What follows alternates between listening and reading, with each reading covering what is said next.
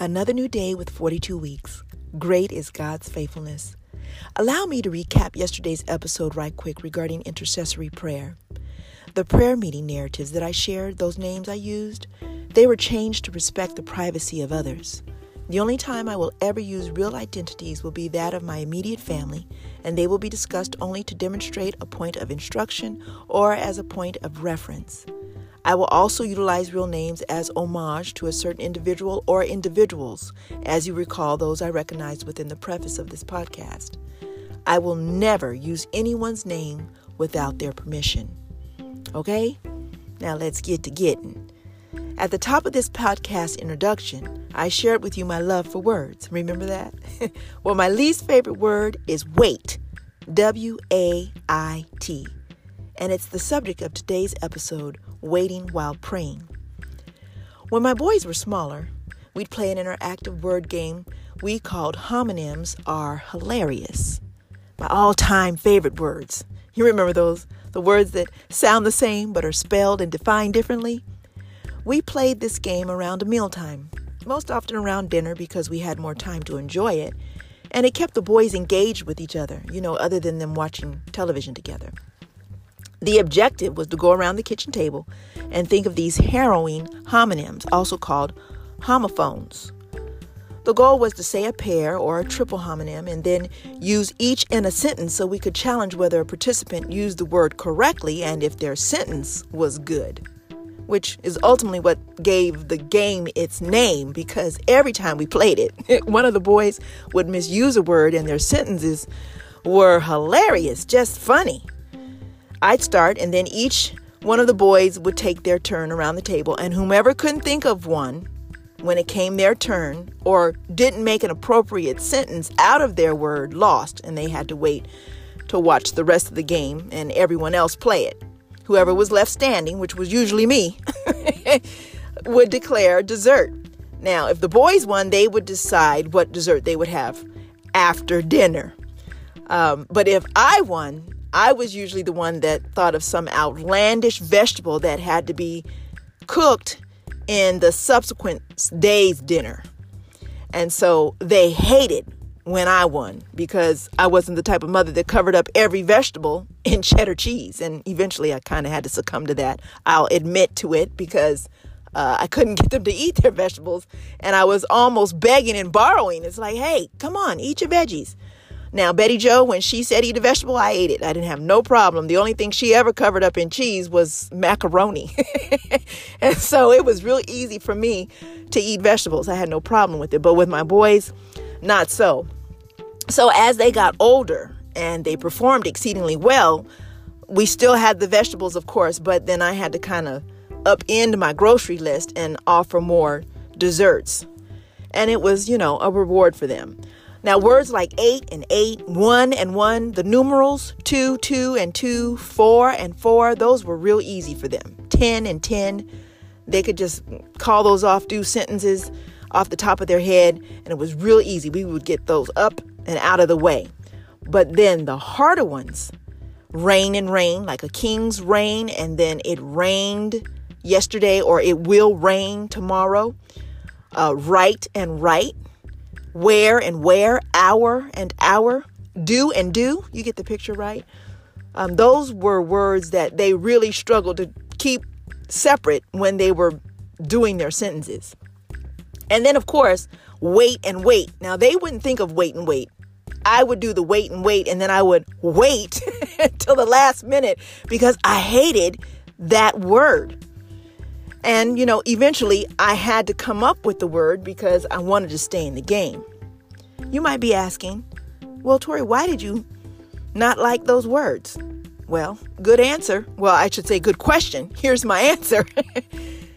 because both of those words connote a matter of patience to lose weight and to wait for something in, in, anticipation or to lift weights for strengthening exercises all center around a patient spirit, which I don't have. And of course, when you're looking for a circumstance to change, you need patience. But it wasn't until I looked at Psalm 27, verse 14, Psalm 40, uh, verse 1, and then Isaiah chapter 40, verse 31, that my attitude regarding these words changed. Now I'm going to be reading from the New International Reader's Version, the NIRV. Psalm 27, verse 14 reads thusly Wait for the Lord, be strong, and don't lose hope. Wait for the Lord. Psalm 40, verse 1, same translation reads I was patient while I waited for the Lord. He turned to me and heard my cry for help. And then Isaiah chapter 40, verse 31, a very familiar passage of scripture. I'm going to be reading that from the King James Version. But they that wait upon the Lord shall renew their strength. They shall mount up with wings as eagles. They shall run and not be weary, and they shall walk and not faint. Times of waiting can be confusing and conflicting. The Hebrew word for wait, W A I T, means to be stretched, pulled, or strained. It's an unwanted tension we experience when God doesn't respond right away. Maybe you've prayed for days, weeks, months, maybe even years, and God's been silent. However, the predicates of those verses bring courage and hope, which is the promise of an answer to renewed strength to go on just a little while longer. The first part of these verses can be derived as an inferred subordinate clause what I learned in school as if then statements. If you do something, then here's the result. If you wait, then you'll find hope or strength. It also works for losing weight, that awful homonym. if you push back from the table, Tori, you won't be so heavy. I'll let you fill in your your word for that. But my creative genius is always what is happening? Why it what is going on? Well, it's the dessert. I love sugar, I'll admit. And so for me, it's if you just let go of the desserts. If you do this, then this will happen. Now, I know what to do. I know I need to do something. It's just a matter of doing that something. It's just like, okay, what do I do? Well, you know what to do. Just do it. It's that old Nike commercial. So for me, it is the waiting and then the weight lifting. And so I always struggled with my weight. I'm a tall drink of water, and so I always had to make sure I looked how I felt. I wanted to be comfortable. And we always have said, women have always said, be comfortable in the skin you're in. Now, if you know me, you know, and I should say, if you know and you love me, but that's neither here nor there. If you know me, you're part of my life. You know, I love tattoos. I've loved tattoos since I was a little girl. And growing up, it was always a military individual, mostly males, who had tattoos. And so, uh, if I was telling the truth, and if I wasn't, my yayas would certainly correct me. When I say I love tattoos, I have a few, they would say, Lord Jesus, does she have a few on my back, on my arms?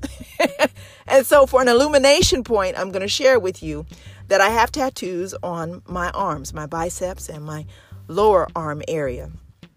And so, I was sharing with them a couple of weeks ago that I had noticed that my tattoos, the writing on my tats, had become interesting for reading. I was like, what is that word? And it wasn't the ink as much as it was the skin. It was like, what is that? It looked like a whole different word, like a foreign language. So I had to do something. And that meant for me, I needed to go find some dumbbells and start lifting, toning. And hopefully, if I did it right, um, I would get better results if then. And in, in the course of, of doing that, uh, I would tone up, I would look a little better, feel a little better, and then I could kind of rock some short sleeve shirts when the weather got warmer. But the interesting thing about the toning is that I had to be consistent. I had to do it. Well, I did it. I do it three times a week, which I hated. I hated, I hated, I hated. Did I say I hated it? I hated it. But in order to get stronger, to be better, to see results take place, to get a greater benefit, I had to keep up the weightlifting.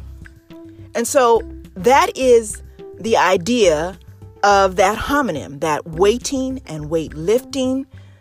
Those examples, that tension, that tearing, the stress bearing, that provides a greater strength as you wait. Now, the W A I T on a firm foundation, the fortitude, um, something that you never thought could possibly happen.